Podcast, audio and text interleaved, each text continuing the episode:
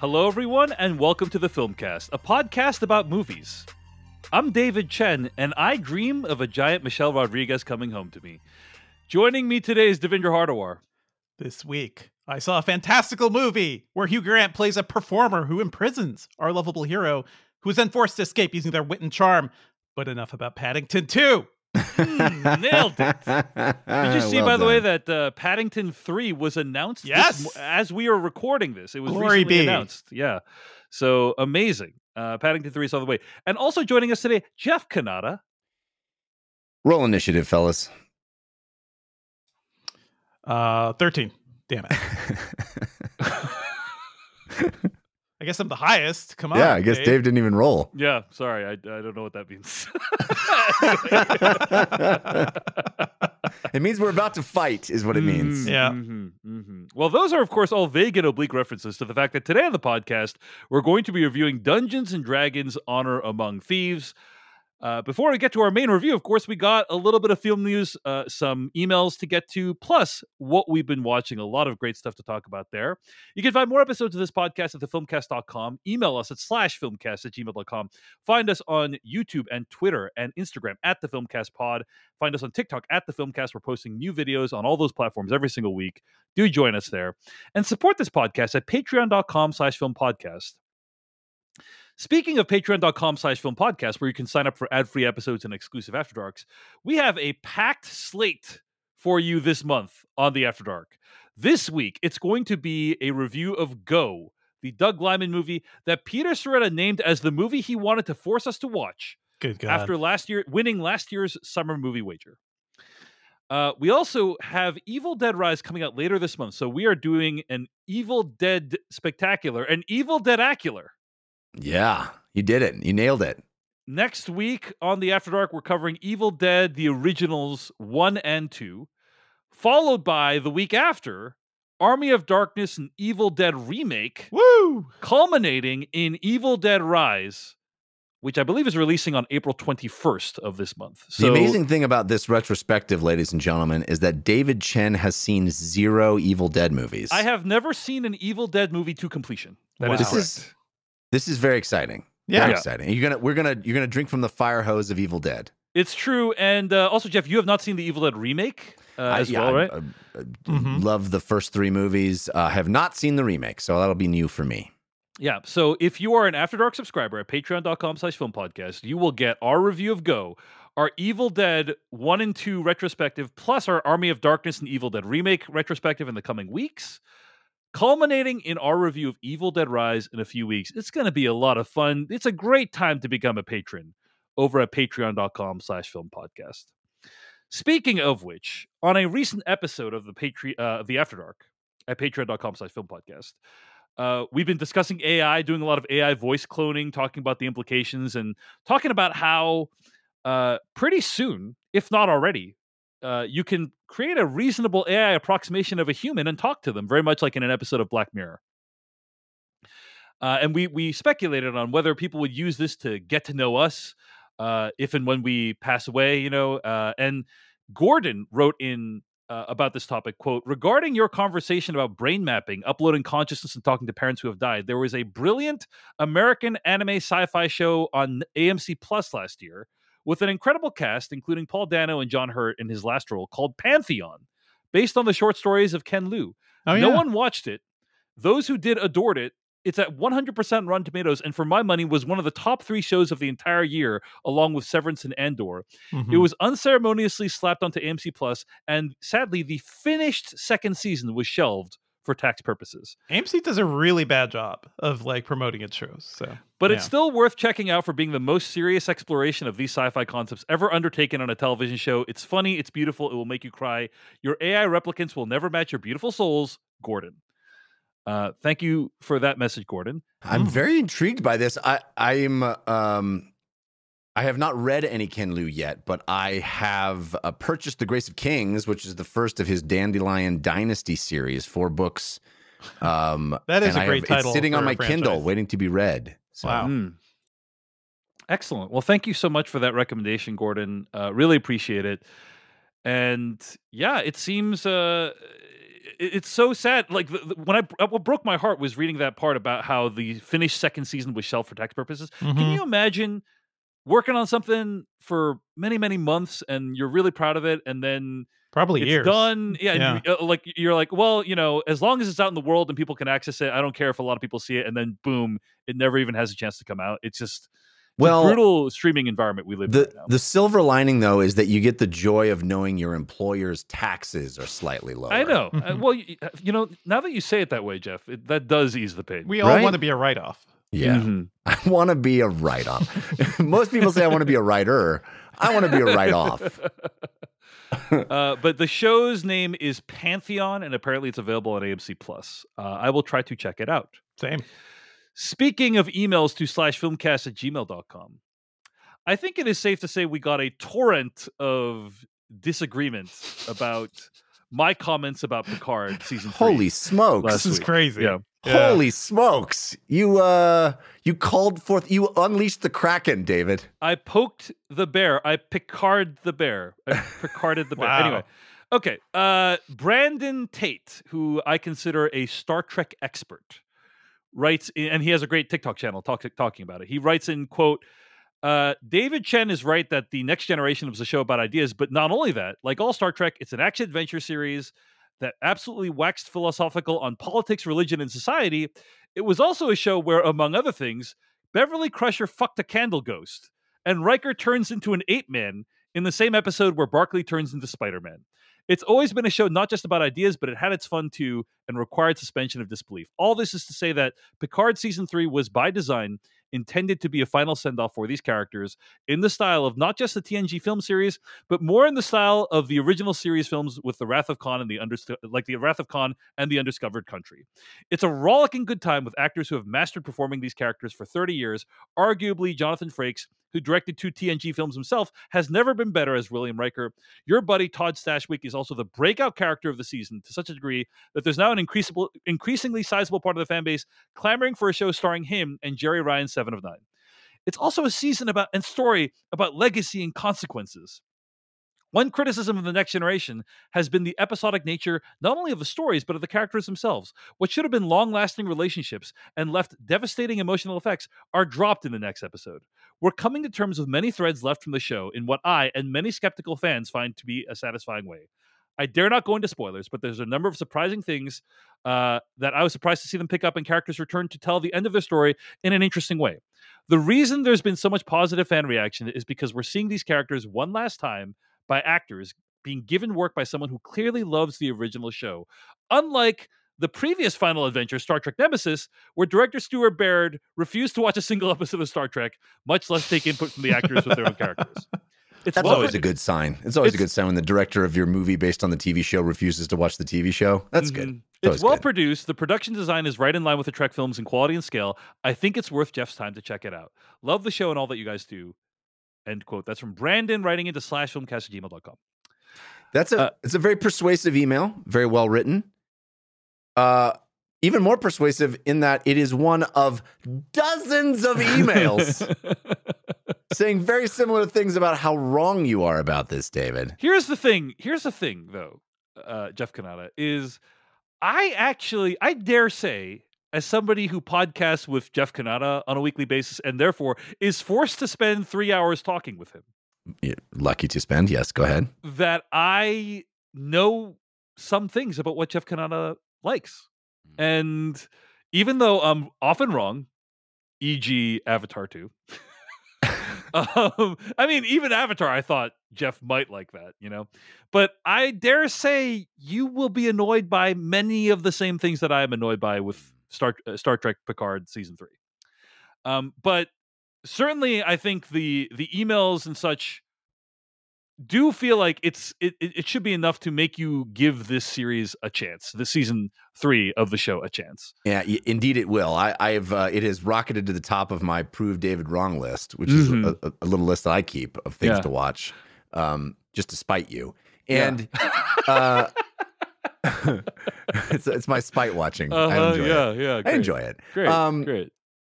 I have not started yet. However, these numerous emails did lead me to start going down a rabbit hole of YouTube, watching Jonathan Frakes interviews. Uh-huh. And let me tell you, friends, Jonathan Frakes gives good interview. Mm-hmm, mm-hmm. Uh, he's he's, really he's doing a raft of of publicity uh, built around, you know, this new season of Picard. And he, the dude is very, very fun to listen to. So many great stories, so many great, I mean, because, you know, he's interacted with the cast as a cast member and as a director. He has great directing stories. He's directed tons of T V, not just Star Trek, you know, all kinds of episodic T V that you know and love. And I have seen him on several different podcasts now um, that it, it, it, I highly recommend typing in Jonathan Frakes into your YouTube search bar and uh, enjoying his honesty, his forthrightness. He, the dude spills it, and it's fun to listen to. He's fun. Awesome. Well, he Picard- also seems like a really good guy. Mm, uh, yeah. He he was in, you know, he was in, um, oh, what's the name of that movie? He was in a movie in the eighties with Patrick Swayze, and it was the movie uh, at which he met his wife, who he's still married to, uh, in the in the eighties. And he, he listening to him talk about Swayze and talking about, like, the dude's got stories, stories. Well, Picard season three is airing right now on Paramount Plus. A lot of people love that show, uh, and I do realize I'm in the minority there. So uh, check it out if you are a fan of The Next Generation. Um, also, interesting to reflect on that Stuart Baird thing that you called out, Jeff Cannata, about like this guy who had never watched an episode of the show, didn't seem to give a shit about it, uh, and directed a bad movie. It strikes me that in today's environment, that probably would not be allowed to happen. No chance. You know what I'm saying? Like, no chance. That guy would be ripped to shreds. Yes. Before uh. the announcement of his, it, it, it, it would be, you know, the equivalent of the uh, goofy looking Sonic the Hedgehog, you know? Mm-hmm. It would yeah, be. Yeah, yeah, yeah. Like, in, imagine in someone, imagine quote, someone taking yeah. over the new Star Wars. Yeah. Who's like, I've never seen any Star Wars before. No, it's like the quote has to be, "I'm kissing the feet of this franchise before yes. I make yes." Li- yeah. Literally, I would be worried for that person's personal safety, like oh, if, yeah. if that happened. Right? And what does that so, say about where we've come? I don't know if it's a positive thing. But... It's a terrible thing. It's a terrible thing. I finished. I finally finished that A O. Scott interview uh, that you mentioned, Devindra Hardwar, mm-hmm. and yeah, he he does rail against modern fandom in a very persuasive yeah. way. It's almost yeah. like if you say something bad about a really popular T V show, right, and you get dozens of emails just saying you're completely wrong. Hmm. Anyway, in defense of our emailers, Dave did specifically ask for. Yes. Oh, yeah, yeah, yeah. I did provoke. I, I, I've just seen this happen to every single person who has said anything negative about Picard. Um, so you know, yeah. it's it's funny, interesting. Yeah. yeah uh, well, uh, people also called out that your colleague at Engadget, who's mm-hmm. the uh, seems to be the only person reviewing Picard negatively, aka sanely, in my opinion. Mm-hmm, um, I it, believe he it, has also lost screener access because of that. So. Wow. Paramount is being really man. petty about this. Wow. Yeah. yeah. Paramount, that's not cool. That is not cool. Paramount yeah. should be begging people to watch shows on Paramount Plus, you know? Um, so anyway. It's Star Trek. They don't need to. Yeah. Yeah. Okay. Well, you can always write into slash filmcast at gmail dot com to tell us how any of us, how wrong any of us are. Um, but anyway, uh, we do need to move on. There is one bit of sad news we want to mention, uh, which is that uh, Ryuichi Sakamoto passed away this week. Devindra Hardwar, you want to tell folks who this is and why his work is important to you? Sure. I mean, I feel like I do. I have to tell you who Ryuichi Sakamoto is. The man was a legend, a genius. Um, he uh, was like uh, he is known for, you know, he won the Oscar for Last Emperor. He has done tremendous film scores, but he is also yeah, he's a, a musician. Japanese composer. Yep. Yeah. For, yep. Japanese composer who lived in New York. Um, he worked together with the Yellow Magic Orchestra in the seventies, but I've always just really loved his music, from his scores to his pop work. Um, his uh, nineties album, it's called Smoochie, and it has some of like some of his themes that will be you will recognize because they have appeared in other things. They've appeared in like Babel, like pieces of his music just pop up everywhere.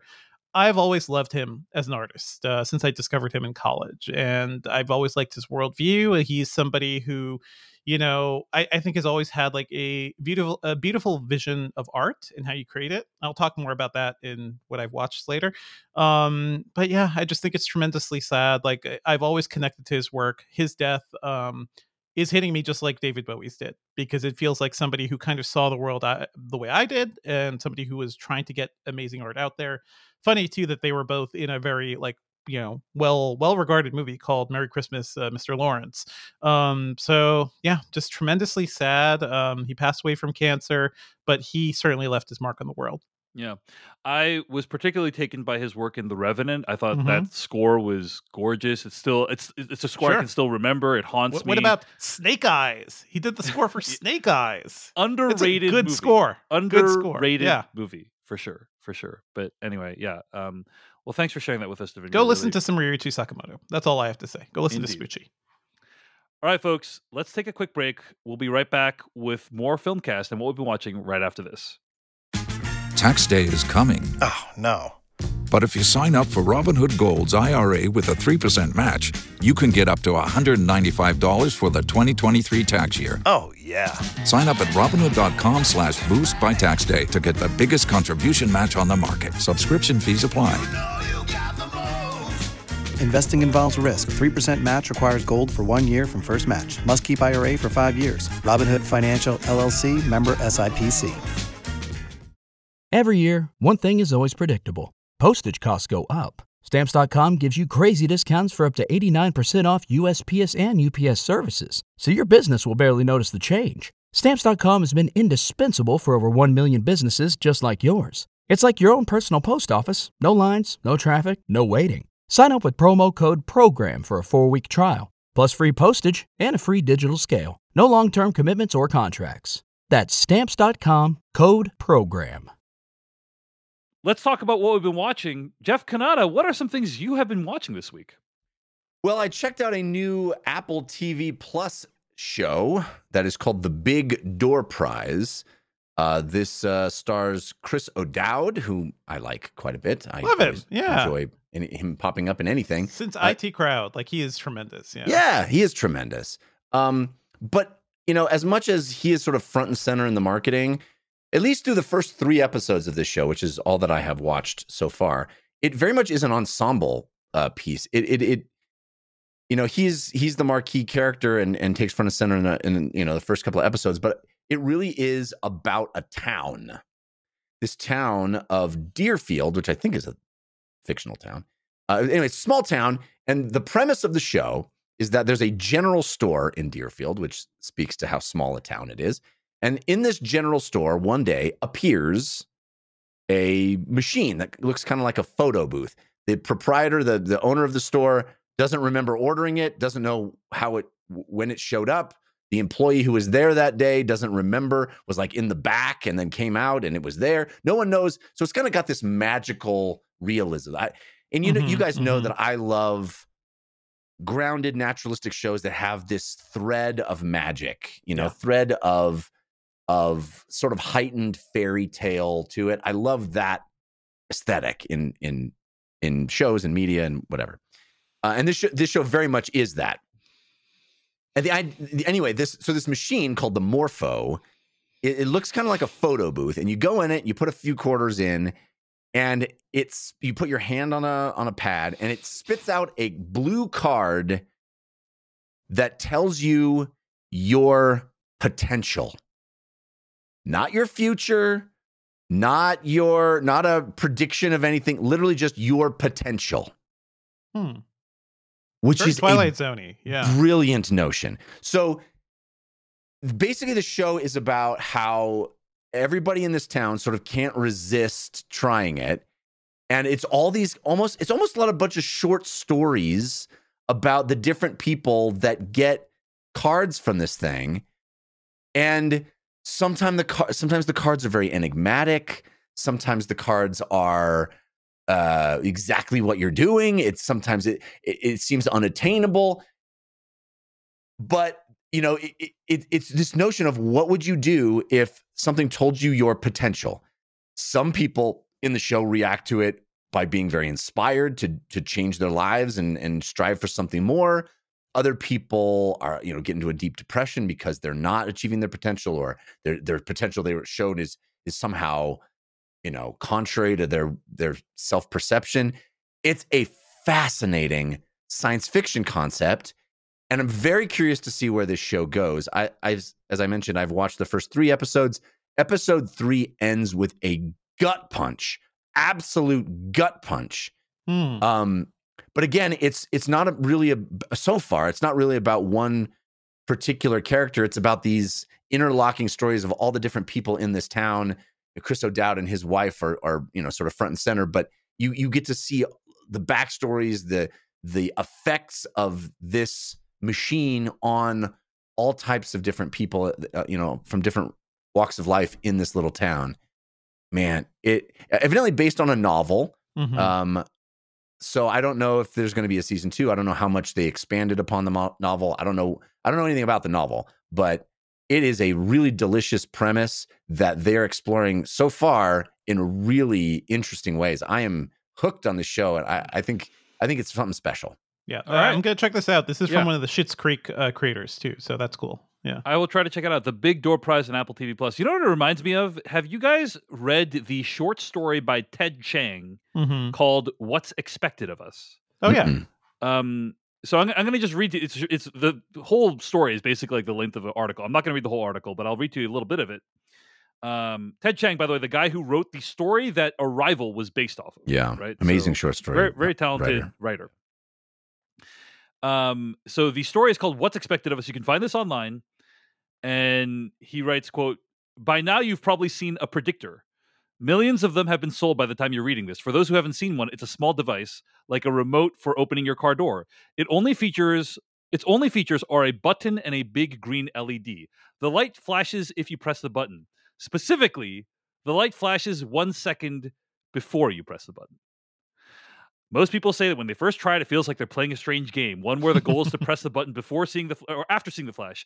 It's easy to play, but when you try to break the rules, you find you can't. If you try to press the button without having seen a flash, the flash immediately appears. And no matter how fast you move, you never push the button until a second has elapsed. If you wait for the flash, intending to keep from pressing the button afterwards, the flash never appears. No matter what you do, the light always precedes the button press. There's no way to fool a predictor," end quote. That's the premise of the short story.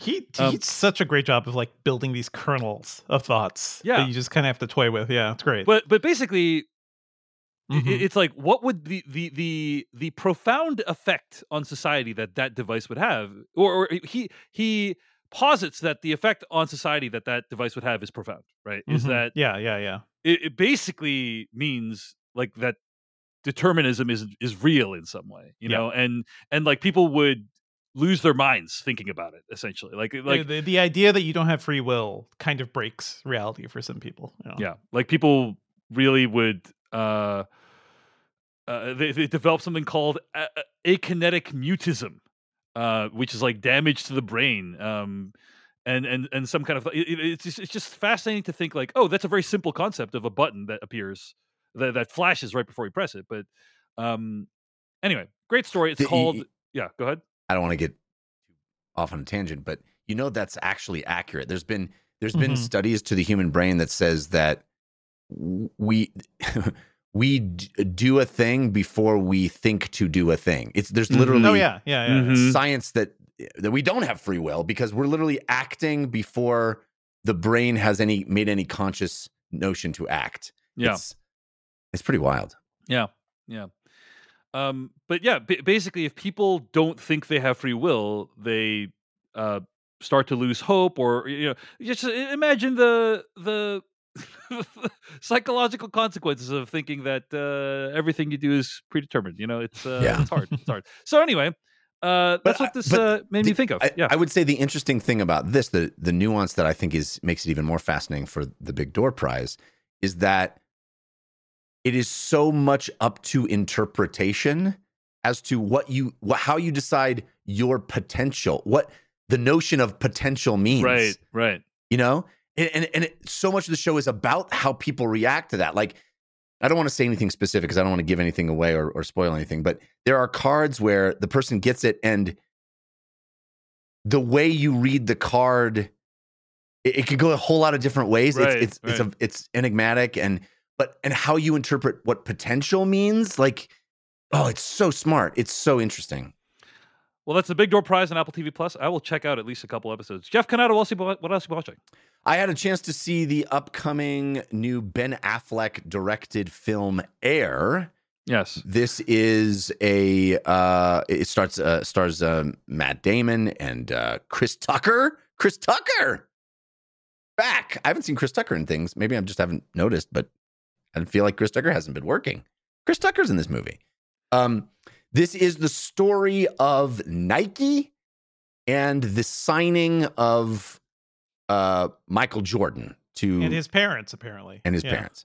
Now, I don't want to spoil anything, but it turns out Michael Jordan deal. does yeah. sign with Nike. What, Jeff? Come, come on, man! You can't give away the ending of the movie in the so, what we've been watching. Ju- I think it was just last week, Dave. You were uh, decrying the the the the uh, trend of these process movies. So you you you attributed it to absolutely, absolutely. Uh, the, yes. the Social Network kind of starting a trend of movies that are sort of like, you know, just explaining how a thing happened. Right. Like, like, does it add more than the to your life and understanding than the Wikipedia page does? And if the answer is no, then I, I am not sure that the movie needs to exist. And yeah. I will say, I've had a very out-of-body experience with this movie, Jeff, uh, Air, because uh, every trailer for this movie makes it look like dog shit. Like, it looks awful. It it, it looks like a S N L parody, as we discussed in our pre-show banter. You know, is that because uh, how ridiculous Ben Affleck looks in it? That's part of it. You know, yeah, and I, mean, I will say Ben Affleck can do a bad haircut, hairstyle. Like in The Last Duel, he made that work for his character.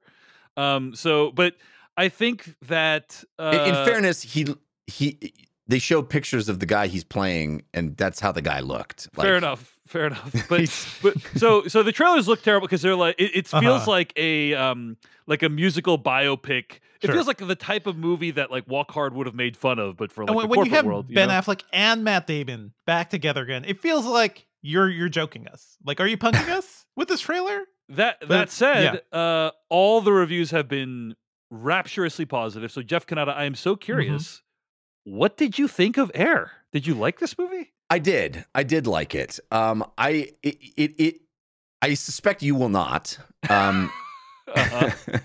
I it, it it falls directly in the category of does it add anything to what I already know? Uh-huh. And I would submit that the answer is likely for you a no, mm-hmm. um, because the pre. I mean, again, I guess this could be considered could be considered a spoiler, but. Uh, which it isn't. It isn't. Everybody, there's you can't be alive on this planet and not know that Michael Jordan has shoes made by Nike, right? Um, but the the right, right. So you know the ending. So can they make the, do they make it interesting, right? Yeah. The entire question this movie raises is: are they going to give this guy a lot of money? Are they going to give Michael uh-huh. Jordan uh-huh. a whole bunch of money? Uh huh. And it turns uh-huh. out, guys, I don't want to spoil anything. What? They give him a whole lot of money. What? Um, Not since Argo what? have we seen this amount of tension now, in a film. Now, that is a very flimsy thing upon which to hang a film. Uh, the the reason I came away having liked it is that the movie is fun. It it revels in, again. I, these are things that I think might be off-putting to either of you guys, but mostly Dave. Uh-huh. Um, uh-huh. It revels in its nineteen eighty-four-ness. Mm-hmm.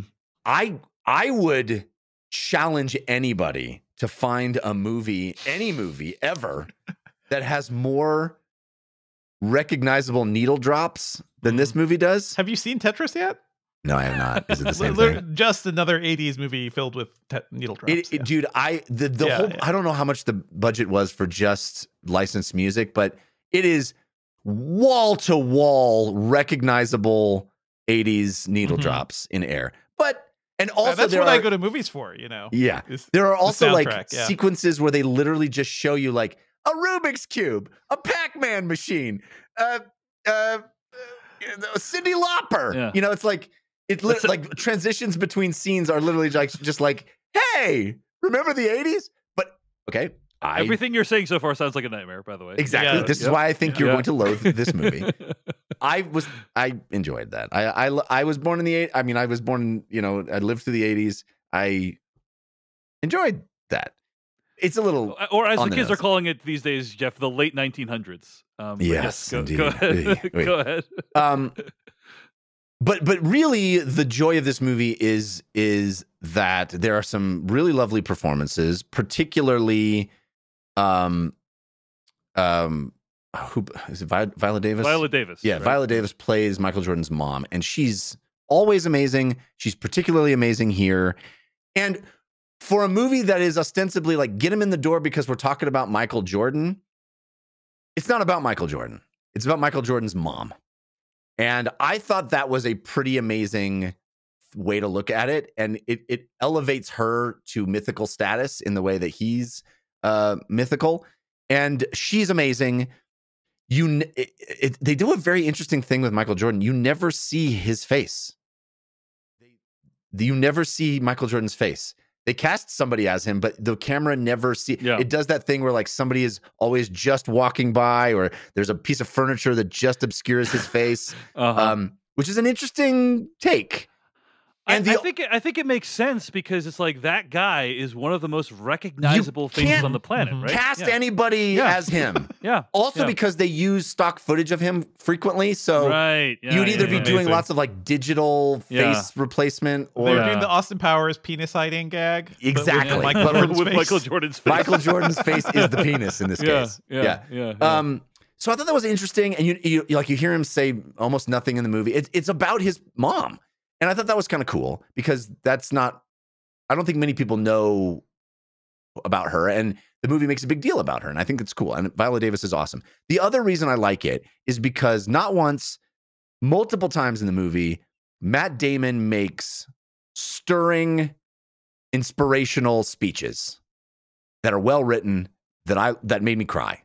Uh, and I, I welled up with tears numerous times in just sort of like, it's a movie that's sort of um, exalting greatness and, you know, sort of standing in awe of impressive people, you know, and Michael Jordan is that, right?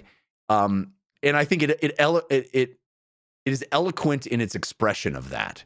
And it, that made the movie worthwhile for me. It is a very slight movie. And again, literally the entire premise is, are they going to give this guy money? Are they going to give him money? It turns out they gave him lots of money. What? Uh, yeah. They okay. should really heavy on the marketing team, Jeff, to really sell this movie. Yeah. But, I mean, honestly, that's a, at least that's an honest pitch for the yeah, movie. Yeah. I, I just, I, the tra- it should just be Ben Affleck staring at the camera. Come on, guys. We've all seen biopics before.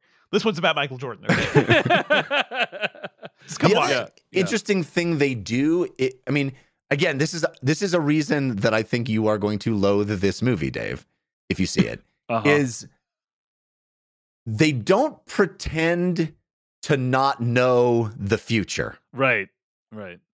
Every, I, I, I the, sense lots like lots of like winking at the camera, even in the trailer. The, like, yeah, the, like there's, the, a, there's a moment in the trailer where Matt Damon's like, "I think we'll call them Air Jordans." You know, there, like, there's a beat. There's also I'm a just beat. Like I hate of like, this so much. Yeah. You know. Uh, anyway, well, go like ahead, Jeff. Everybody's predictions about Michael Jordan are shockingly accurate. You know what I mean? Like.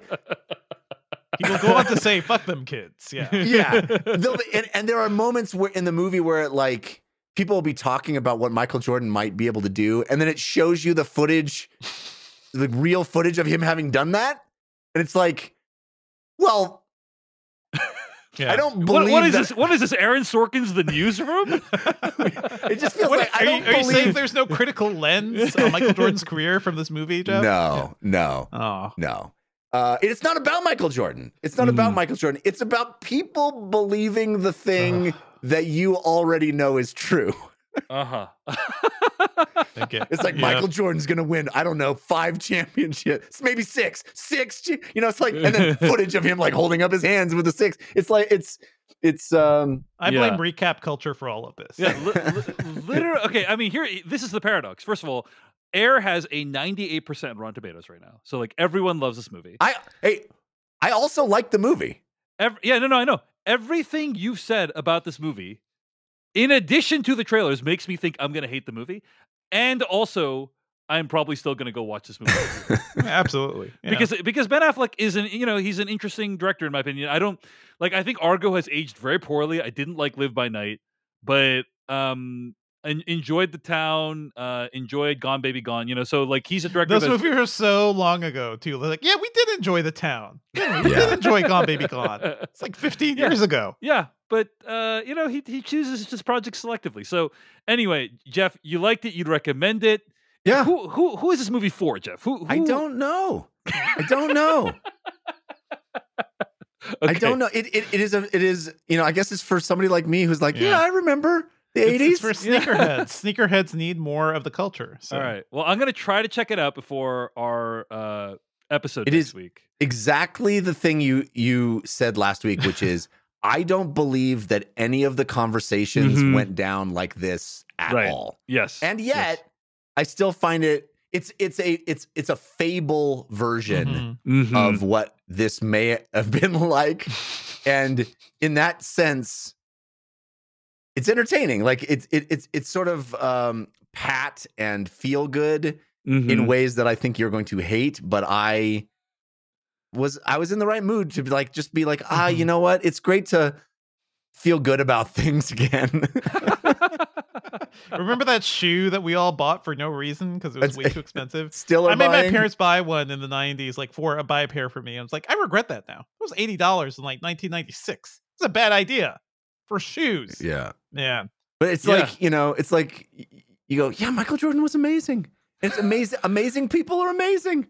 And it's amazing. Yeah. It's amazing. And they can make to see so much money off of us. Amazing. If you yeah. had to choose between watching The Last Dance and this, Jeff, which would oh. you choose? Oh yeah, this a hundred times.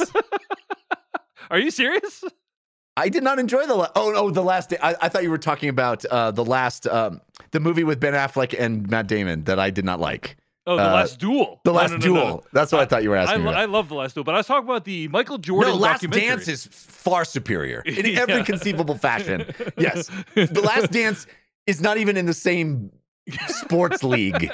The Last Dance is a work of art. Yeah, yeah this is yeah. this is a, a a pretty entertaining movie. I thought. Yeah. yeah. All right. Well, that's Air. It'll be out in theaters next week. And as you may have gathered, it is not going to be our main review. Um, but uh, I will probably be talking about it during what we'll be watching. We'll see. And that is what Jeff Cannata has been watching this week. Let's take a break, talk about a sponsor. We'll be right back with more uh, what we've been watching right after this. Okay, I had a chance to watch a few things. You know, guys, um, I I knew we had a really packed month of stuff to watch. Like, I'm probably going to go to the theater more times this month than I have in the previous six months, you know, in, in any of the previous six months. Um, but, uh, so I wanted to watch some stuff that It, like might be good, but that you probably haven't heard of. Okay, so that was that was my goal this this week. Um, so first up, I watched a new documentary called Big Ma- Big Mac Gangster und Gold, or Big Mac. Gangster und That's Gold. Yeah, it's it's a German it's German film German film. Usually you a, get either gangster or gold, but have und gold. It is a documentary about Donald Stellvog, and picture this guy. This is this is the premise of the documentary. Okay, this is what this is what happens. So Donald Donald Stellvog is a tall, obese man, uh, and one day, decades ago, uh, a robbery happens. Right, a robbery occurs. Uh, somebody goes into a bank and robs a bank and escapes. And Donald Stellvog uh, looks kind of like the guy that did the robbery. He is also tall and obese, like the guy who did the robbery. And but Donald Stellvog was many, many miles away at the time of the robbery. He has alibi witnesses that can say he was at the other place. Um, but nobody believes him at trial. And they bring in this guy who is an ear expert. And he's like, look, I have, I can compare Donald Stellvog's ear with the ear of the guy in the video at the bank. Where do Every you find ear, these things? Dave? Ears what? are like fingerprints you see. What are you talking about? Ears are like fingerprints. Everyone has a unique ear. And You're so having this, a stroke right now. This ear expert comes in and he's like, he's like, Donald Stellvog's ear is like the guy in the videos, and therefore he must have been there. Is and he Donald in the Stelvog, room with Donald, us right now, Dave? What'd this, you say? Is, is Dave the Air in the room with us right now? Yeah. Dave's just describing a dream he had. Yeah. And so then Donald Stelvog goes to jail for nine years for a robbery he did not commit. Hmm. Okay, because of this ear expert that wow, comes in. Nine not, ye- ears.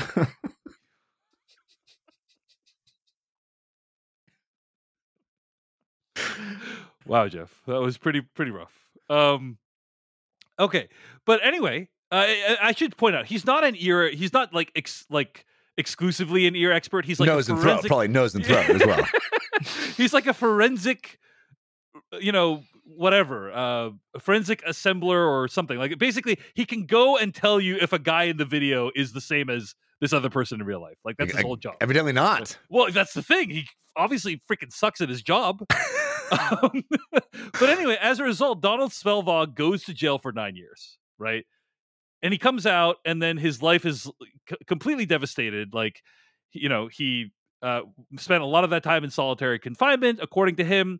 Um, and then, decades later, decades after he went to jail, uh, so, so okay, I, I should point out, obviously, because of the way I'm talking about it, he is exonerated. Like, it comes out that he didn't do the crime, right? Somebody else did the crime. Somebody else's ear was more accurate. So, that's right. Um, somebody else basically confessed to that crime. And he had that person who confesses had done many similar crimes to that robbery. And so it was He's, clearly like that person's M O, right? Would would you say that he had been earmarked for the crime, Dave?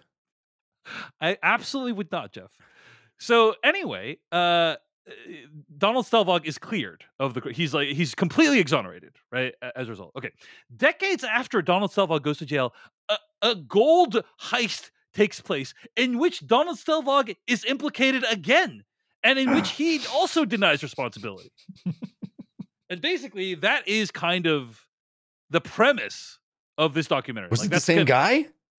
Yes. What, what, what do you mean? Is the same? The oh, same no, no, guy that the other guy. The other guy went to jail already, so it's not, oh, it's not the same guy. Yeah, yeah. It's yeah, just yeah. a whole bunch of tall obese men doing crimes. No, no, no, no, no. It was just it was just this one time that one guy. But like, there's another robbery in which he's implicated, and so it's like, wow, we already effed up the first time by sending this guy to jail for nine years. Like, how is that going to unfold? Uh, and this is the movie Double Jeopardy, is what this movie is. No, it's not. No? Double okay. Jeopardy is for the same crime. You can't go to jail for the same crime. Even the even the movie Double Jeopardy, by the way, was wrong. I've never seen that movie. The the, the premise of Double Jeopardy is this woman. The movie Double Jeopardy with Ashley Judd is this woman gets convicted of murdering her husband, but her husband faked it.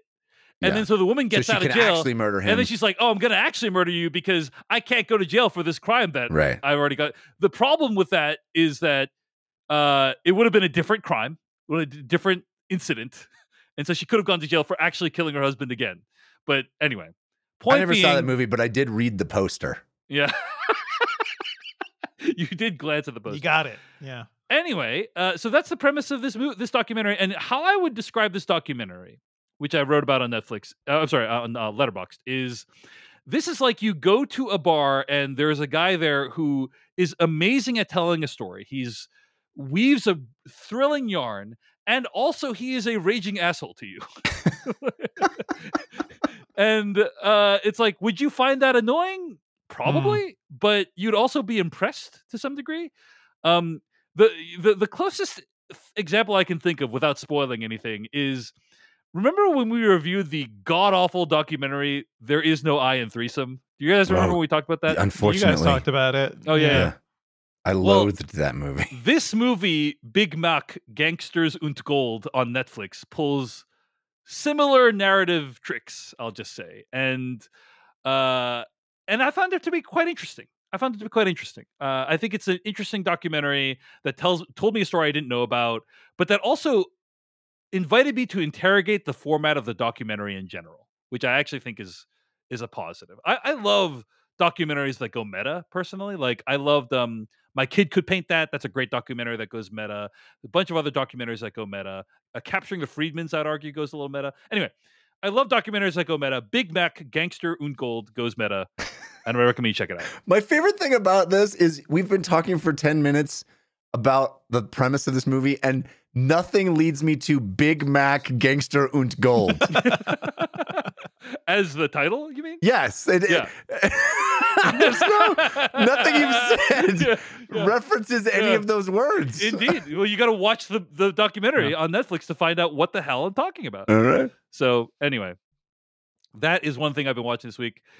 Um, so I I, start, I I did this thing where I was browsing Netflix. I was trying to think of like what is a what is a thing I can talk about on what we've been watching this week, and there's a lot of stuff that's on my list of stuff I want to watch. Like there's, there's a bunch of uh, South Korean stuff I want to watch uh, on Netflix, like The Glory mm-hmm. and The Call. Yep. There's a bunch of things. Yep. So I'm gonna get to those, but in the meantime, I watched a thriller called Coming Home in the Dark uh, that is available on Netflix by director James Ashcroft. This is a movie that uh, was made in New Zealand, and I would say this is an incredibly depressing, dark thriller about what happens when a man and his family on vacation are taken hostage by some drifters. Uh, and what I really enjoyed, you know, Jeff Cannata, you'll understand this. This is a movie I had never heard about prior yeah. to seeing it on Netflix. And I've seen a lot of thrillers, you know, and uh, watching this movie, I had absolutely no idea what was going to happen next. Isn't that joyous? Um, Isn't yeah, that it's, wonderful? It's a cool experience. Uh, I don't know any of these actors. You know, I don't know any of the, like, I have no yeah. expectations of this movie. Um, I, I've seen a lot of negative reviews about this movie seeing, saying like, oh, it's kind of like torture porn. It's kind of like really long and drawn out and repetitive. Um, I personally thought overall it's a pretty solid thriller, and one of the things that distinguishes it is it was shot in New Zealand, and New Zealand is just a really beautiful place to shoot a thriller. A lot of the movie takes place outside. It's like, and what if a family was abducted by hobbits? You are just on fire today, Jeff. You are just on fire today. But yes, it's uh, it's beautiful cinematography, great performances, ultra, ultra dark that will leave you feeling very depressed about the nature of humanity. But I gotta say, a solid thriller, personally. Um, and the fact that you don't know any of these people and you're you're coming to this probably with no expectations, um, I, I did think added to it for me. So Coming Home in the Dark is streaming right now on Netflix. I'd recommend you check it out. It's not like the greatest thriller I've ever seen or anything, but it has enough things to recommend it that if you are looking to be upset... if you are looking to be, is that your Netflix uh, category now? If you are looking to have your anxiety provoked, then you should check out Coming Home in the Dark on Netflix. The Upsetting and Disturbing Collection on Netflix. Yeah. That's right. That's right. So Coming Home in the Dark is the name of the movie. Finally, I watched the movie while I was working out this week called Flypaper, a two thousand eleven film directed by Rob Minkoff. Have you guys heard of this movie? No. No. No. This what? is a movie I had never heard of. I found it on Prime Video, and it is written by the guys who did The Hangover. Okay? Uh-huh. Uh, and it came out in two thousand eleven. It was a great movie to watch while I was working out. I will just put it that way. It's not... It, it has an amazing cast. Patrick Dempsey, Ashley Judd, as we just discussed, Tim Blake Nelson, Mekhi Phifer, Jeffrey Tambor. They're all in this movie, right? Um, and it's about what happens when two bank robbers show up at one bank at the same time, basically. Like, mm. and uh, I've always wondered. Yeah, it's a funny idea. It's a yeah. funny idea, and I originally thought it was going to be like kind of about that I that, that concept, and it is it is about that concept, but it's also becomes like a, a kind of a whodunit about why it is that these two bank robbery parties hit this bank at the same time. And, and it, it kind of becomes a mystery about that. Um, it's fun watching these actors.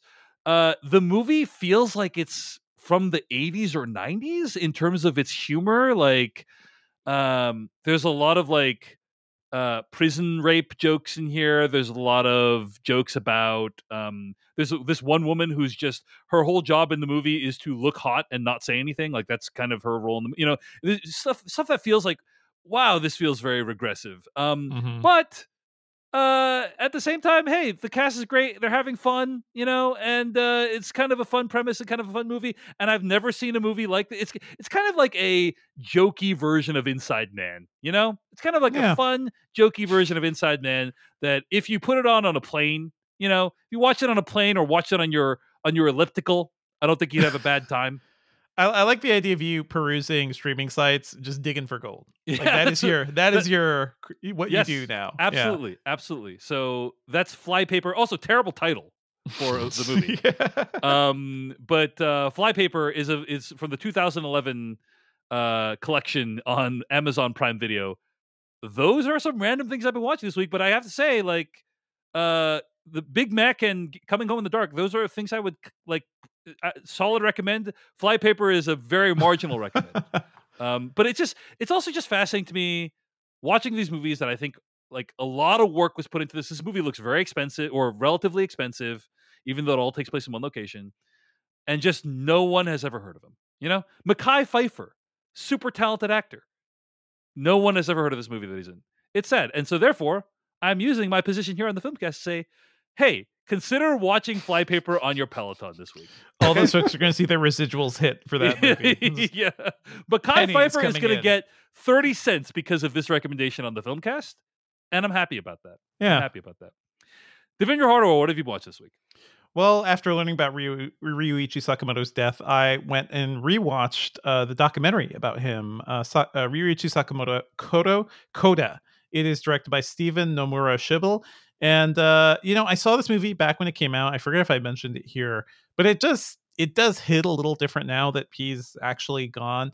I think it is a great encapsulation of uh, of his genius and just how he was somebody who saw the world a little differently. Um, and he always had like a strong point of view, right? The the movie opens up with him exploring the aftermath of the Fukushima um you know nuclear meltdown and him just like perusing the space. Uh the opening scene is him playing a piano that was flooded and him just trying to like trying to find like some sound from this thing, this remnant of a major disaster.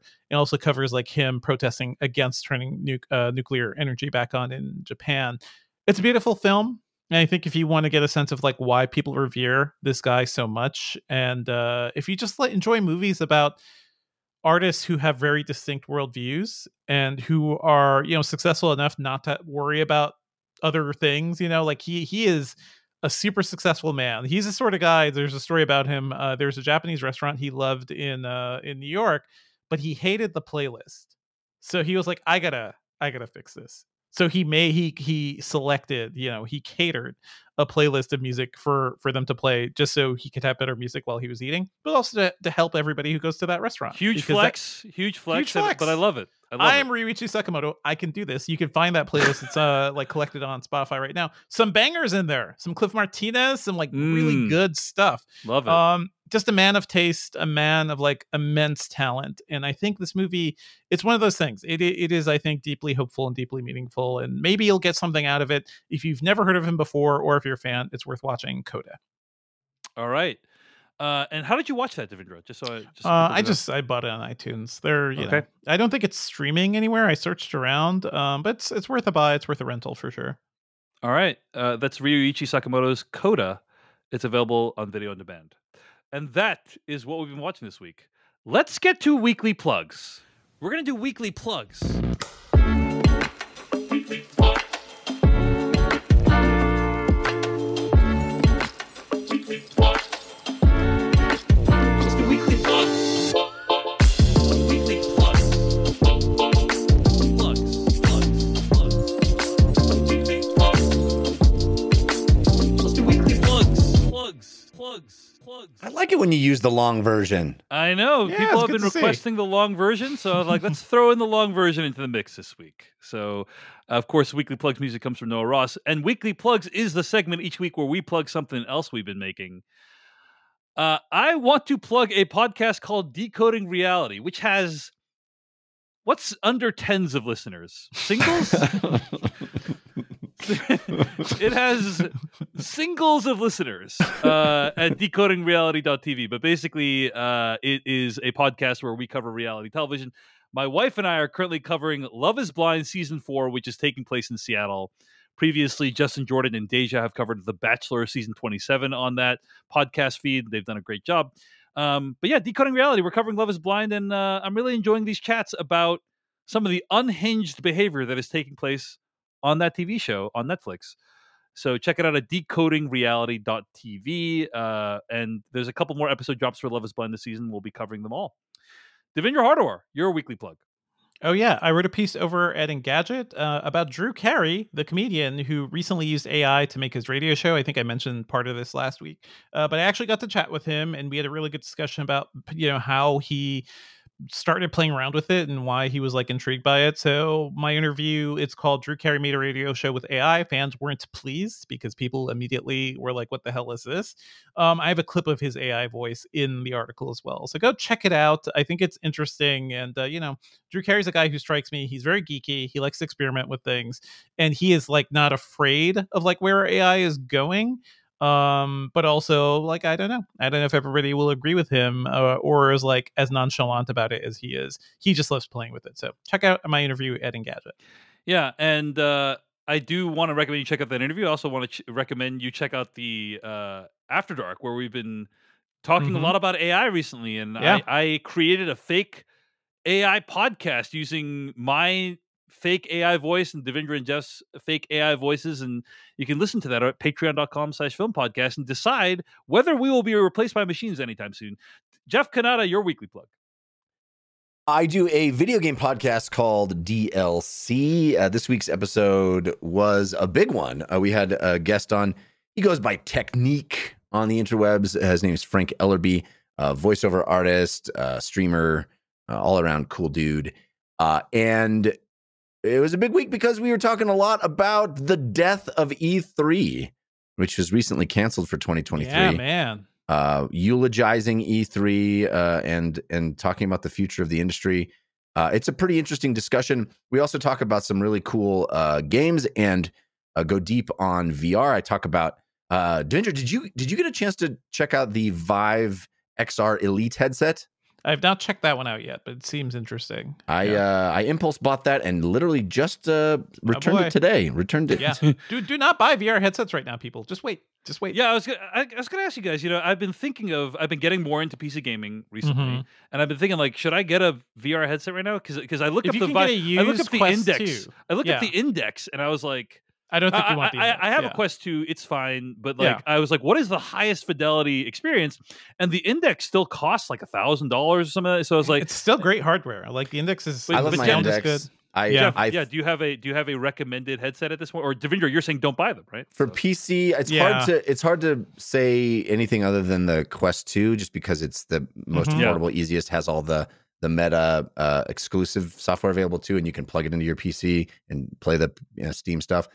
I I use on P C. I use my Index exclusively. Uh, mm-hmm. I don't really even touch my uh, my Quest two unless I'm playing exclusive stuff on it.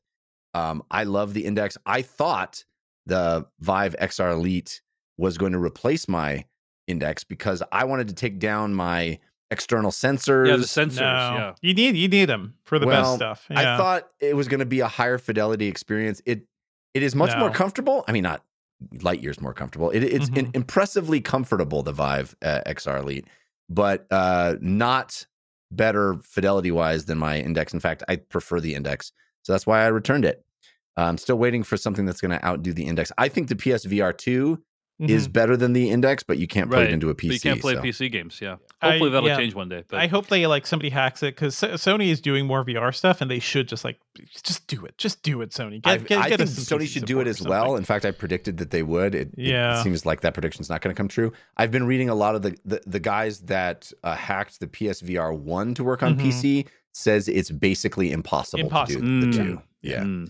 so that's so, discouraging. Yeah. Yeah. It's a shame. Um, I, I would say it, it is not worth investing too much because there's going to be a lot of new stuff coming out. I feel like the whole landscape is changing too. Yeah. Apple, the Index, Apple you likely used, to announce a headset this year as yeah, well. Yeah, but that's, yeah. Not, that's not something anybody... That, that's for coders and professionals. You know, like people keep saying like, this thing may be three thousand dollars. It's not for you. It's not for you to dick around in V R. It's for people to make the thing so that when Apple has something under like fifteen hundred dollars, then you will actually have software to use on it. You know, so we, we it's a stepping stone, probably. But I, I, but I want to dick around with it.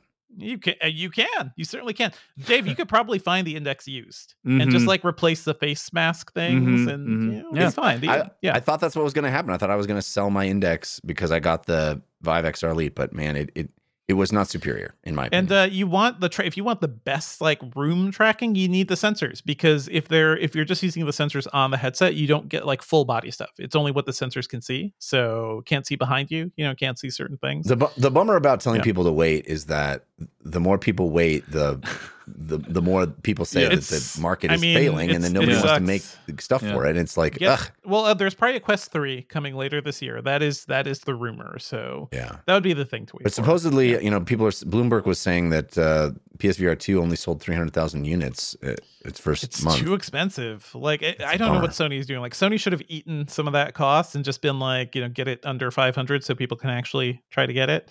It's a shame. Yeah, it's a shame because it's so good. Mm-hmm. All right, well, check anyway, out Jeff's D L C. Yeah, D L C podcast. five by five dot t v slash D L C is where you can find uh, that podcast. Uh, new episodes, I think, uh, darn good. And uh, um, you can you can check it out um, anywhere you get podcasts. And of course, you can always support this podcast by going to patreon.com slash film podcast and uh, sign up for ad-free episodes and exclusive After Darks. Again, we got Go, the Doug Liman film, film for you this week. Evil Dead re- retrospectives coming up in weeks later this month. A lot of great stuff for you. Of course, we never want you to donate if in any way causes you financial hardship. You can always support us for free. Leave a star rating or a review for us. Share about us on your social media. Follow us on uh, your Twitters, your Instagrams, uh, your YouTubes. Uh, it really does help. So thanks to everyone who listens, who supports us with money, or who supports us with their time and energy. We really appreciate it. Let's get into our review of Dungeons and Dragons: Honor Among Thieves. Truth be told, we helped the wrong person steal the wrong thing. We didn't mean to unleash the greatest evil the world has ever known.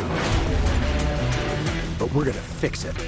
So how do we pull that off? Uh... Figure it out over a drink? Probably best. You need to give us a fighting chance. We're gonna need strength. You got this, right? I know you don't.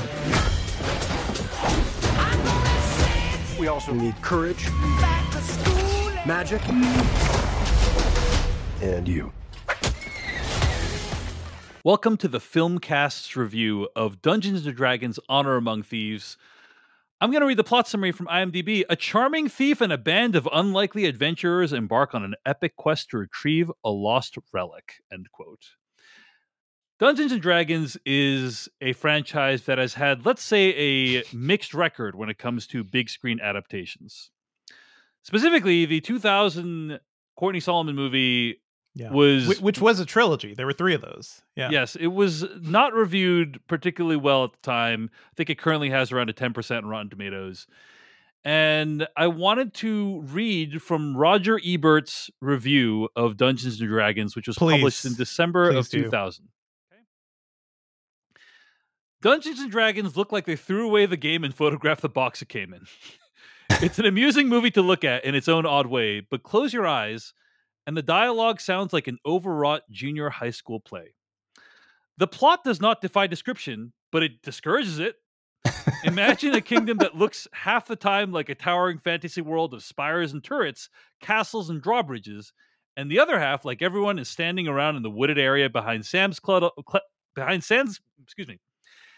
And the other half, like everyone, is standing around in the wooded area behind Sam's Club on the interstate. Imagine some characters who seem ripped from the pages of action comics, and other characters who look like their readers.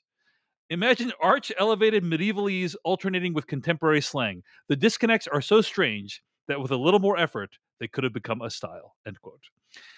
Uh, so, not a not a property that has had good luck making it all the way to the big screen in the past. And not yeah. only has it had like a mixed track record, but Dungeons and Dragons, the two thousand movie, was widely regarded as an awful film. Like, it's not just like, oh, yeah. they didn't cap- quite capture it correctly. You know, it's like the one movie of the worst things bad. that has ever been in front of my eyes. Let me put it that way. Like, it is the story behind that movie. I don't know if there was like a documentary about it, but the, I think the idea is that uh, Courtney Solomon was like was a teenager who was like hounding, you know, the company behind Dungeons and Dragons for like the rights for a long time. He sort of finagled it eventually and like came up with a script, and they he wanted it to be a one hundred million dollars fantasy action movie.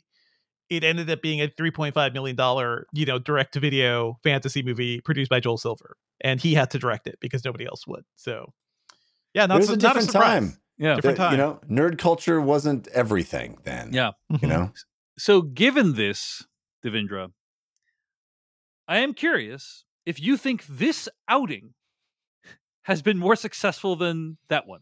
When it comes uh, to Dungeons literally and anything would be more successful than that outing, you know? Um, uh, no, I, I think this movie is a miracle. This movie is a complete blast and, uh, you know, comes from John Francis Daly and Jonathan Goldstein, who did Game Night, which I know you love, Jeff. Love. And uh, they did that Vacation reboot as well. That I think they both also helped write Spider-Man Homecoming. So, like, they, they've had all sorts of stuff. I remember seeing John Francis Daly on Freaks and Geeks, and on Freaks and Geeks, they play Dungeons and Dragons, and so wild to think that, that that that I think was like the first time on national T V we also saw people playing Dungeons and Dragons, or really any tabletop role playing game. Um, wild to see that trajectory of him getting to make this live. I believe there's some references to Freaks and Geeks people like in in this movie too. So love that for John Francis Daly. I think this movie is a complete blast. Like, it is everything. It feels like a really good campaign run by a very, very competent and experienced D M.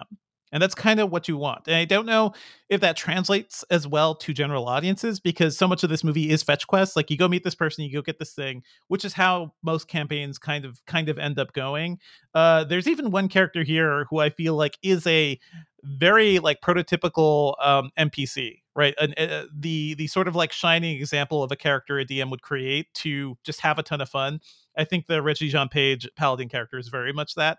All these little nods and all these little references to the world of D and D, I think, are just fascinating. I haven't played as much as you, Jeff. Like, it was mainly in college for me and shortly after. But man, I, I would spend six to eight hours, you know, around a table with friends doing these things. So I think this movie captures that quite well. Um, love all the characters. Love that it gives, you know, again, Michelle Rodriguez time to shine too, and some like great, as a great role as a barbarian. Um, I, th- I think it's just a ton of fun. Like, I love everything about this movie. I think the one maybe downside is that it does literally start off with another dead wife trope. Um, a wife character who doesn't even speak. Like, before, she literally exists, and she's a black woman who just, you look at her, oh, she's dead now. She's motivation. And I feel like that is a thing we can be moving beyond in the year twenty twenty-three. But beyond that, like, I think this movie is a, is a full, like full home run. Awesome. Well, Jeff Cannata, as a dungeon master yourself, I am so curious what you thought of Dungeons and Dragons: Honor Among Thieves. I guess you could say what I thought of Dungeons and Dragons: Honor Among Thieves is best summed up in the form of a limerick. Mm. Good D and D flicks? There weren't any. Is there stuff to like here? There's plenty. In rolling film, they've finally passed their save, but it wasn't a natural twenty. Ooh, okay. I I like this film a lot. I had a ton of fun, like you did, Devindra. I would not classify it as a home run or a crit, to use the parlance of D and D, uh, but it's darn close. It's a triple, right? It's for me, it's a triple. It's not a home run. Um, mostly what I thought could have been better is the the... the chemistry of the of the team, uh, and that's a hard thing to quantify. Yeah, but yeah. It didn't feel like Guardians of the Galaxy to me. It didn't feel like whatever other example of a ensemble that you just feel like meshes and complements one another, and you're having fun with all the individual characters. I liked each individual character's little thing, and all of them have a little thing, and oftentimes very fun. I didn't think they meshed together well as a unit. Um, and and it's hard for me to explain exactly why. It just didn't work one hundred percent for mm-hmm. me. Um, but there's that. So much fun stuff. I actually think the second half of this movie is better than the first half, uh, which is rare in, in movies. Usually it's much easier to make a great first act than it is a great third act. And I think the, the second half of this movie, it really kicks into high gear. Yes. And you're having so much fun. And there's so many clever ideas. I can't wait to talk about some of them in spoilers, but there's really clever, fun stuff. And honestly, as somebody that has played a ton of Dungeons and Dragons, has a show with, you know, four hundred fifty hours of, of D and D that you could watch right now on YouTube, by searching for the dungeon run if you are so inclined to do that. Um, good idea, I think, probably, if you wanted to. Um, but as somebody who, you know, is is steeped in this game and and and and the, the kind of the culture around it, I think the hardest thing to do is to get the tone of D and D, which is often wildly oscillating between serious, intense, dramatic, and goofy, irreverent, and yeah. fun. And the movie does that. It, it nails that dichotomy that is Dungeons and Dragons, because when you're sitting around with your friends, you want to be invested in saving the world or whatever it is that you're trying to do.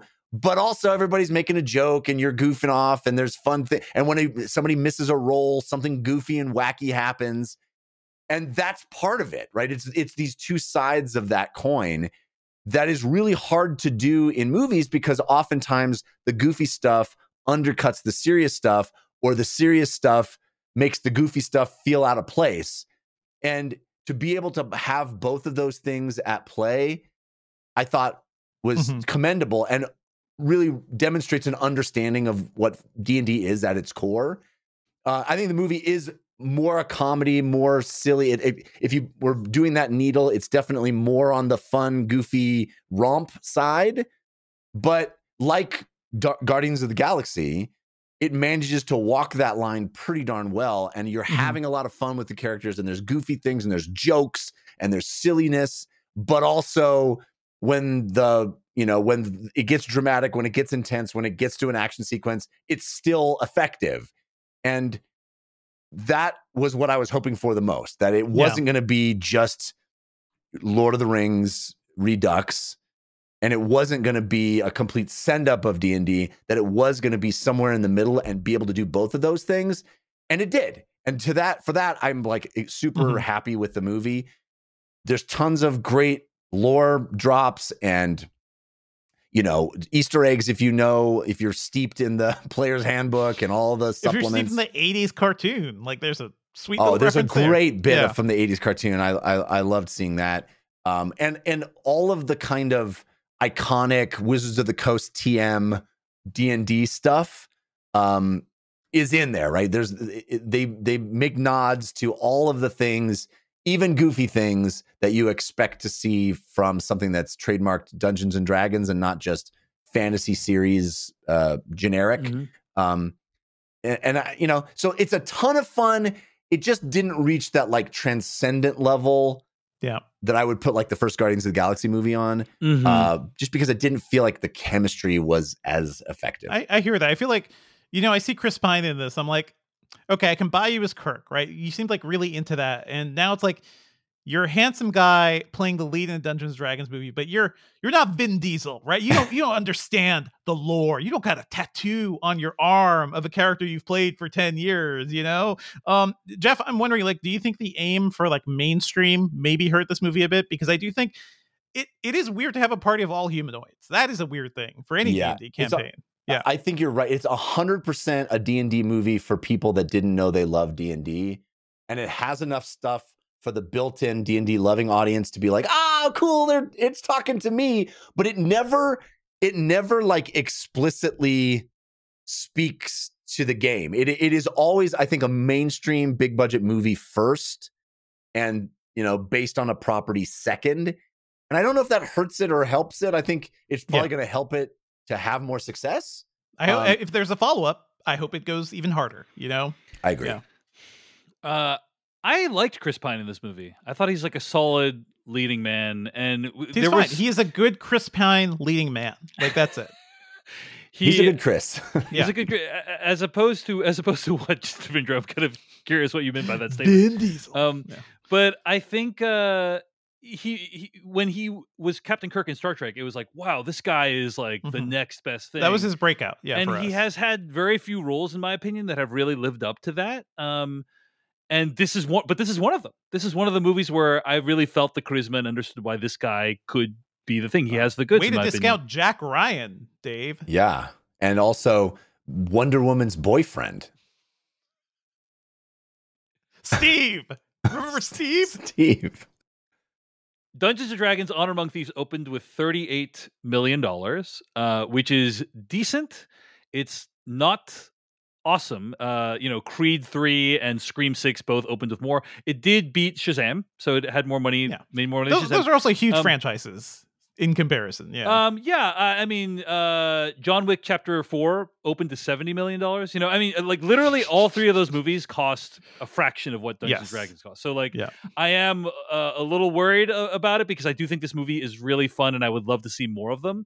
Um, but it does still have a chance because this is one of those movies that I think is going to have great word of mouth and I think yep. is going to sustain over the course of the next few weeks um, because people are having so much fun with it.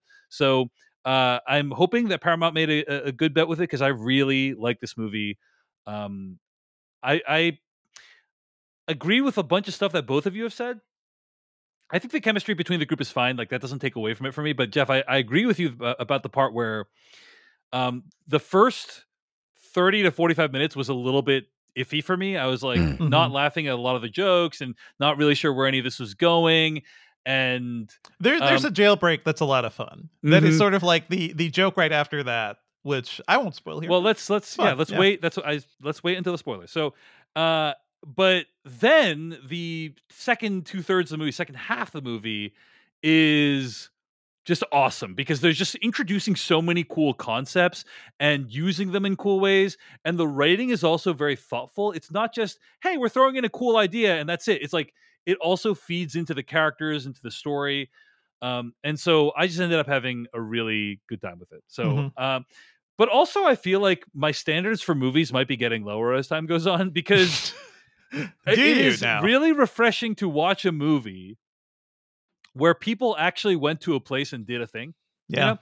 uh, thing. And what I mean by that is like in Quantumania. They went to the underworld. They fought a dragon. Got in Quantumania, they I, do, I did not believe any of those characters were in that place. Now, there yeah. is dodgy C G in Dungeons and Dragons. Like, some of the C G is not great, but a lot of the stuff, they actually built sets. They actually mm-hmm. went to physical places. They actually went outdoors. There's and some they tried awesome, a lot of creative stunt work. Yeah, yeah some actually, awesome practical creatures, too. Yes, yeah, they yes. tried to, like, combine the C G and the practical, and largely, I think they achieved it in a way that made me feel like, hey, they actually put in this effort to not just shoot the whole thing on the volume, and that is just really, really appreciated these days. So um, there's one last thing I'll say before we get to spoilers, which is, honestly, uh, as you said, Jeff, this movie does lean more heavily on comedy than on the action-adventure parts, in my opinion. Really heavily on comedy. It reminds me of comedy movies I used to watch growing up. The Zucker movies, you know? Sure. sure. Um, Leslie Nielsen and the Naked Gun movies. Really? Good Men in Tights. I don't think it's... Yeah. Yeah, it's not that. that. It's not let, me, let me finish what I'm saying. Let me finish, let me finish what I'm saying. Is that, uh, first, I think it is, but I basically what was behind those movies is uh, how much work went into one gag. Right, like mm-hmm. they would build an entire set or hire ten actors who dress in a certain way or whatever just for one joke. And you had to. Yeah. Yeah. And that happens many times during the course of the movie where there is a joke or a gag and they go to such elaborate lengths to sell the joke that in its like in its own way, like the, the length to which they go to almost becomes part of the joke, right? For the sure. amount of work that goes into it almost becomes sort of a joke. I'm not saying... I say it's more Princess saying, Bride for me, but yeah. Fair enough. I'm not saying like yes. totally it's like the Naked Gun or anything like that, mm-hmm. but I think it's like there's enough like kind of one-off, quote-unquote one-off gags where like they would construct an entire thing just for this one joke. Uh, and I was just, I was very grateful for that. It's just like, wow, like they really want you to have a laugh and they'll go to great lengths to give it to you. Um So yeah, I I, I agree with that, but I, yeah. I think I think referencing Airplane or the Naked Gun movies kind of invokes a a sense of sort of stepping out of the reality of mm-hmm. the scene and doing a joke that you know, uh, right? Okay, no, which the movie never does. You know, yeah, the movie, I, I think that's fair. That's a fair. That's a fair yeah. call. I think I, I was referring to those movies just like to the lengths that they would go just for one joke. That's kind of yeah. what I was referring to. But you're right. Tonally, it is different than those movies. I I, I agree. All right, folks. Why don't we talk about spoilers for Dungeons and Dragons Honor Among Thieves, starting right now. I thought up an ending for my book. It makes no damn sense. Compels me, though. I didn't come here to tell you how this is going to end. When I buy a new book, I always read the last page first. That way, in case I die before I finish, I know how it ends. You can't handle the truth. Inconceivable. I came here to tell you how it's going to begin. So, as you were alluding to, Devindra, uh, loved kind of the opening bit about Jonathan, the eagle or bird creature yeah. thingy. Good way to and, give us the backstory, but yeah. also, what's up with Jonathan? Yeah, really what's up with Jonathan? And Jon- yeah. the reveal that Jonathan is not in on it at all is very good. Um, and they were going to let him out anyway. They were going to approve yeah, his thing based brutal. on the, the the story. It was very, very fun. Yeah, great very, comedic very, build and great payoff like to that yeah. whole thing. It's, yeah, yeah. Good stuff. Good stuff there. Um, but what I loved was all these cool ideas that are introduced towards the end of the movie. I mean, yeah. portals, like... So good. Uh, the whole sequence of the the portal heist of the oh, of the it's so smart. It's, it's so well so, done. It's so good because mm-hmm. they introduce the idea of portal. It's almost like in video games, there's this idea of they will introduce a um a concept like here's how you jump, and then they'll like have you do like an easy version of it, and then like as time goes on, you do like oh now there's double jumps, or here's you can also use the jump to do this or whatever, and it's very kind of similar to how they do portals in this. Uh, movie where they introduce the portal um, and you see how the portal works. And it's like a very easy concept. You put a hole in this, you go the other thing. Yeah, literally then, the game Portal. Yeah. yeah. Right. Then they introduce the portal again where they actually use it to like get out of a jam. Uh, um, actually, sorry. Um, they use it to uh, put the portal into the carriage for the heist. Yeah. And a portable she, portal. She yeah. goes in and the gravity changes and it's so cool. Right. I like, love and that. that they actually shot that physically. Like there was some behind the scenes stuff floating right. around Twitter. Like, yeah. Amazing. Beautiful. Amazing. Yeah. So then it's like, okay, wow, that's a really cool, more advanced way of using the portal. Rather than just go in, get out, you're like putting it into objects and like, you know, moving objects. And then, um, oh, the portal falls over.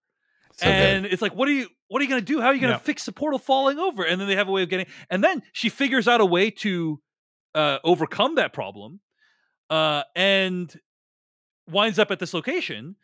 And the even though she doesn't like solve the problem that they're trying to achieve, the fact that she was there yeah gives her information that she uses t- for them to like resolve the plot of the a movie. Perfect so, example of splitting up a party too, which you never want to do, but maybe you're in a jam. It's like, okay, I'm gonna I'm gonna just dig a knife here and maybe I could get in there into the portal. Like so much everything around that character. I love her. Oh, I yeah, love she's, her. She's awesome. A, but she's awesome. But I just want to I just yeah. want to reemphasize the point I'm making, which is that like yeah. it's it's not just oh here here's a cool thing. It's A, here's a cool thing. It's very thoughtful mm-hmm. the way they're showing it and, and how like it's like gradually becoming more complex. B, there is actual plot, character, story payoff for the way they used it. It's not just we're using mm-hmm. it as a cool action mechanic. It's like, oh, yeah. it, it led to events taking place that are then important for the plot of the movie. And you compare this to a movie like Ant-Man and the Wasp: Quantumania as an example, where like a whole bunch of Ant-Men show up at one point, you know, like, and it's like, okay, it's it's. Like we did fun... introduce the ants early on, but yeah, it's yeah. like a fun thing to. Or uh, no, I'm not talking about the ants. I'm talking about like oh, yeah. when he the says Ant-Man. Like fifty Ant-Men, yeah. and it's like, okay, that's a cool looking thing, and then it's like that's it. It's, it's, yeah, it's not really. There's no real payoff narratively for it, and it just feels like so much planning went into this movie to make every single one of these bits pay mm-hmm. off. Really it's it's, it. though, okay. it's Thank you for coming to my TED Talk. Okay, yeah, go ahead. It's the thoughtfulness that yeah. I think really hits home. Like even that tiefling character who, okay, that, that's another thing. Like tieflings don't look like that. Tieflings are supposed to be a little, little, little, a little freakier, right? A little more demonic looking. So I, I do feel like it's weird that this movie tried to make everybody extra humanoid. But that whole sequence where she's spying on them and the sorcerer knows it. And just like that whole yeah, it's follow-up like one, sequence. It's meant to seem like yeah. one long shot where she's trying one to long, escape from It's mostly thing. C G, but it's really yeah. inventive. It's really yeah. fun. She's always trying different things, and it pays off a joke from earlier. And I, it's it's all those things, all those pieces like crescendoing it perfectly. And at every turn, they make the decision to make the to do the fun thing for the movie rather than the thing that would be authentic to the game because. You know, if you spend time, and I have friends, uh, we we were talking about this, who spent time like trying to think, okay, so how many spell slots have they used? What what level are they? Uh, you know, all the things like if, if you applied the logic of D and D to this world, it doesn't really work. And that's okay, right? That's okay. I think they made the stronger choice to make the entertaining movie where she can, you know, as a druid, she can polymorph, uh, you know, or, you know, or not polymorph, but you know, um, what is it? Change self, whatever it is, it, over and over and over and over and over again without regard to worrying about h- how it would actually work in the context of a game. And I think that's smart. I think that's the the right choice. Um, and there's enough stuff in in it that references D and D that it, just because it doesn't play exactly like a D and D campaign might, it's okay. Jeff Cannata, I am curious, as a dungeon master, what do you think are some of the bigger Easter eggs in Dungeons and Dragons Honor Among Thieves that you enjoyed? I mean, I love seeing, you know, the creatures you, you, you get to see, you know, obviously there's a, there's a, um, a, um, uh, a, a whole sequence at the end where you just get to see a whole bunch of creatures right out of the monster manual. The, uh, mm-hmm. um, oh my gosh, the gelatinous cube is fun to see at the end and how they, that plays. I thought the visualization of the gelatinous cube was so cool and awesome, and like that whole sequence of like, it's gonna burn your skin, but we can go in and get, I can get out fast because I can be small. That was all so cool and so clever. Well, I, I have no familiarity with gelatinous cube, and they didn't explain gelatinous cube, but then the you way, but the way, yeah, you get it. You the way, yeah. It's such good visual storytelling where she's like, oh, I can figure out a way to do this, and then she like j- dives into the cube, and then her like finger protrudes from it yeah. for like a split, that tiny, you know, and yeah. then she's able to like shrink herself down and come. It's like really a cool sequence. So cool. Um, and, and there's yeah. tons of that where they're not, they yeah. don't explain how a displacer beast works, but you get to see it, you know, it, it makes the, the, the projection hologram of its, yeah, yeah. yeah. it's, it's, there's lots of that kind of stuff where they don't slow down and spell it out, but just in the articulation of it in the movie, yeah, it, you, you get what you need as a general audience who's not, you know, steeped in the monster manual. Um, Yeah, so there's tons of that. I mean, right at the beginning, having an Aarakocra, you know, in, in the room, like the winged Aarakocra guy is like, oh, that's awesome. And seeing it pr- practical and seeing the, um, the you know, Dragonborn uh, character right at the beginning, a practical guy sitting there. It's all of that stuff. You go, oh, we're we're in D and D. We are in D and D. Yeah, now, yeah. there's a lot of stuff that I don't know where they got it. They just invented it for the movie. That's not, I don't, unless I, you mm-hmm. know, missed that... that uh, update, that unearthed arcana, as they call it in D and D. Um, like, for example, the wizard's, like, I think it's supposed to be his focus, that thing that ro- he keeps mm-hmm. rotating. Uh, in, in the context of the game, you can have a arcane focus, which takes the place of physical materials when you cast things. You have to use physical materials, use up reagents to cast things. And uh, a wizards can have, you know, a, a, a physical, a arcane focus that makes that irrelevant. Again, everyone just fell asleep when I was talking, but um, that's why it's not in the movie that way. Yeah, yeah I was like, yeah. so I don't know exactly what the, is right. that. That I yeah. don't know how the rotation of that thing is supposed to. Like, there are things that maybe maybe I just didn't read that and update. So, or some of it just doesn't matter. Like they, he, Chris Pine just matter. hands hands the wizard things, and it's like, well, we never see never see a bag of holding, but right. the wizard sure is holding a lot of stuff.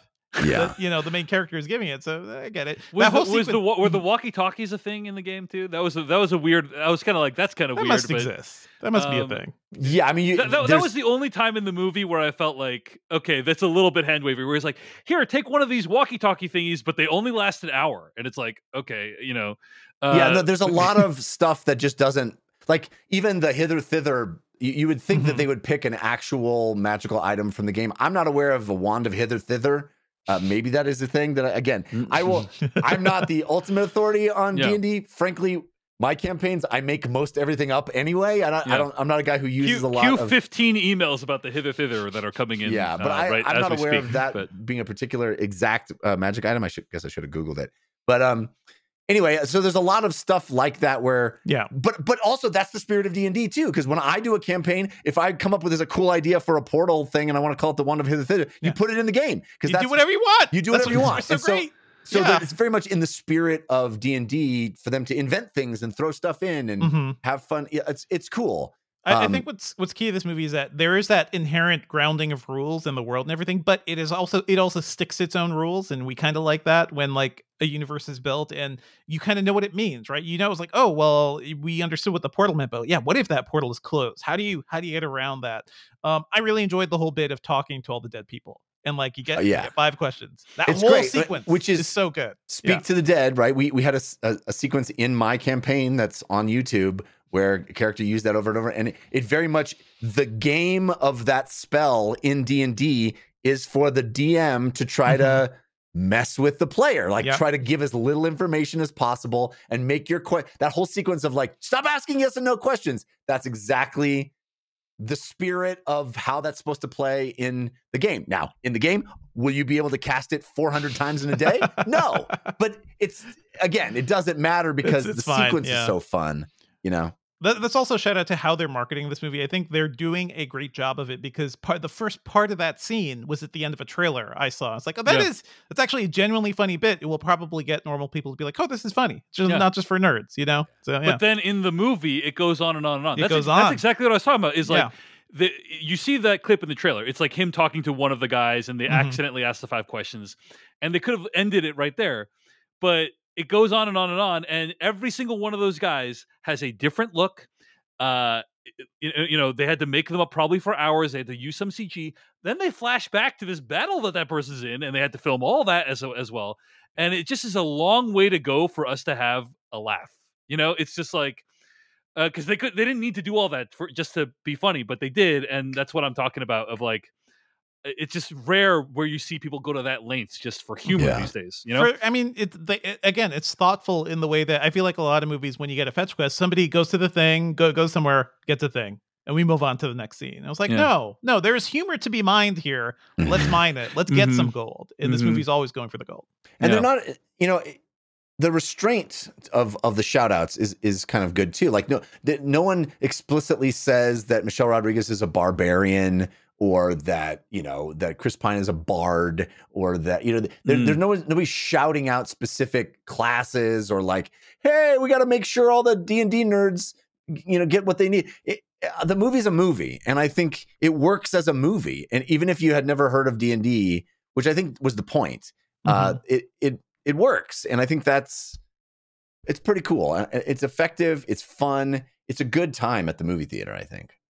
Agreed. For sure. For sure. Uh, Devindra, any other D and D references you want to mention I mean, in the movie? Or I, I think it's more about how the references, are, like if you understand this world, if you've played these games, you kind of get them. But if you mm-hmm. don't, it actually doesn't matter. Like yeah. that is maybe a level of enjoyment you, you just don't get. But the movie itself is so like easy to like easy to just like take down. Like I, I think it is. It does a great job of balancing things. I do worry that maybe. That one thing's like we we had three Lord of the Rings movies, guys. We had three Hobbit movies. Like I think people can under can accept a certain amount of like fantastical stuff. I do feel like in the main cast, like maybe I don't know, just a little more would have been nice. Mm-hmm. But beyond that, like there there's fun stuff here. The Bradley Cooper bit where that scene is yeah. played completely straight. Yes. To where it looks inherently silly, but that that is more of like a Jeff Zucker thing where. He's a yeah, tiny man. That's yeah. exactly what I'm talking about. They yeah. had this whole scene where yeah. they had to do like the forced perspective, probably just for this one, just, and bring in Bradley Bradley Cooper. Bring in Bradley Cooper. One gag, you know. Yeah. By the way, were there any other? You, you mentioned I think another casting thing or an Easter egg or something at the end. The, of I think talk, Devindra brought up the uh, the Saturday morning cartoon D and D. Yes. The, yeah. When they're in the maze at the end. The other team of heroes is dressed exactly like the old. The ones eighties. In the safe zone, yeah. Yeah, the other eighty, the old eighties Saturday morning cartoon team. Yeah. They they look ridiculous, but if you, they're it's like yeah. spot on. The yeah, yeah, yeah, yeah. Uh, but I I know very little about the Dungeons and Dragons world, and uh, the movie still completely worked for me. And if anything. It underexplained things, you know. If anything, yeah. it was th- like none of those things that you guys have. Li- it's it's so fascinating hearing you talk about it because it's like you watch this movie through an entirely different lens and picked up on like uh, five hundred things that I never even noticed. Um, but we both, uh, you know, both you guys and myself enjoyed the movie greatly. I think so. Mm-hmm. Yeah. Uh, so that's a testament to like how well they were able to like walk this line between humor and action adventure, and how well they were able to walk this line between non-fans and fans. Like I think they really threaded the needle here in in a great way. So do you guys want to see more adventures with this cast? Jeff, I know yes. you weren't a fan of the chemistry, but I think you probably want to spend more time in this world, right? Yeah, I mean, I'm hoping I'm hoping that the second movie's even even more fun. You know, I mm-hmm, I, mm-hmm. I definitely would go see this this team again. I just it just didn't feel like everybody clicked as a unit as much as I was hoping for. But, you know, that doesn't make me want to not see them again. Yep. I want to shout out that there is some great uh, action choreography in the movie as well. Uh, it was... You know, it's hard to watch this movie after seeing John Wick Chapter four. Nothing can compare. Yeah. So, I saw it the day before I saw John Wick Chapter right, four, so, so that was so lucky for you, me. Yeah, so I mean, if you see this movie before you see John Wick Chapter four, it's like, oh, that's some solid action choreography. But mm-hmm. then after watching John Wick Chapter Four, it's like, it's adorable that they're trying to do action choreo. Like, look at these, you know, A for effort, guy. You know, but yeah. effort. The action choreography is very, very competent. It's yeah, uh, and it's clearly made by people who enjoy these kinds of action, like hand to hand combat, really good stuff. I mean, shout um, out to like Michelle Rodriguez, who is still like kicking it after being in, in movies for so long. I love that she's still playing the scrapper, like tough girl roles, and nobody nobody kind of does it like her. So also having her, who is not the tallest person in the world, essentially playing a barbarian, I think that itself is kind of a joke, and it's kind of funny. The Raji John Page character, I don't know if you were cackling at the paladin-ness of mm. him, Jeff, yeah. because he's very self-righteous. The paladin is the sort yeah. of like self-righteous hard ass, yeah. where they even make fun of it at the end. It's like, is he going to go around that rock? Yeah, no, that's very through. Funny. Paladin goes straight through. Yeah, mm-hmm, mm-hmm. Well played by him. Yeah, yeah.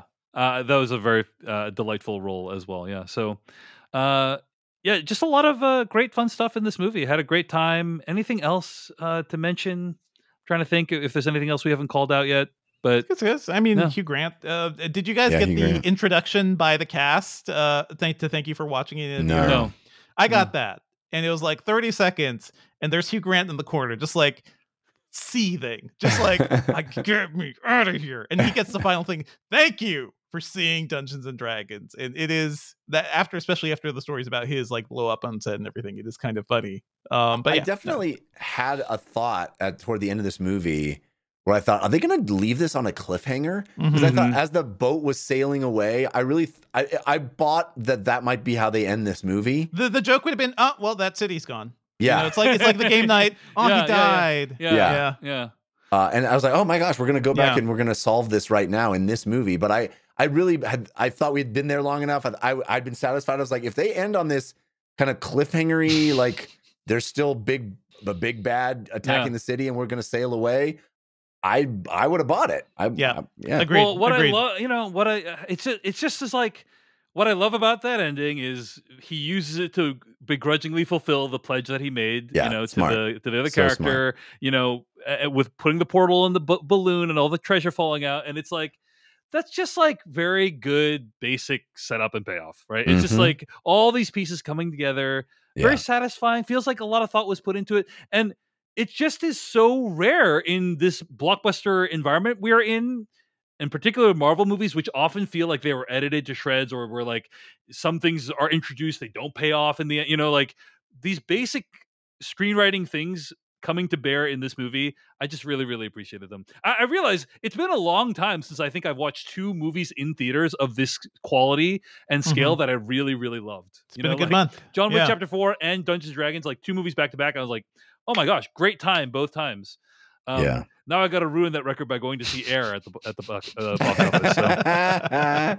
I'm very much looking forward to your review of Air. Yeah, I, I am also looking forward to what I have to say about that movie. But maybe I'll like it. Maybe, maybe. I will like it. I don't know why, though. Okay. Well, uh, that is going to bring us to the end of our review of Dungeons and Dragons: Honor Among Thieves.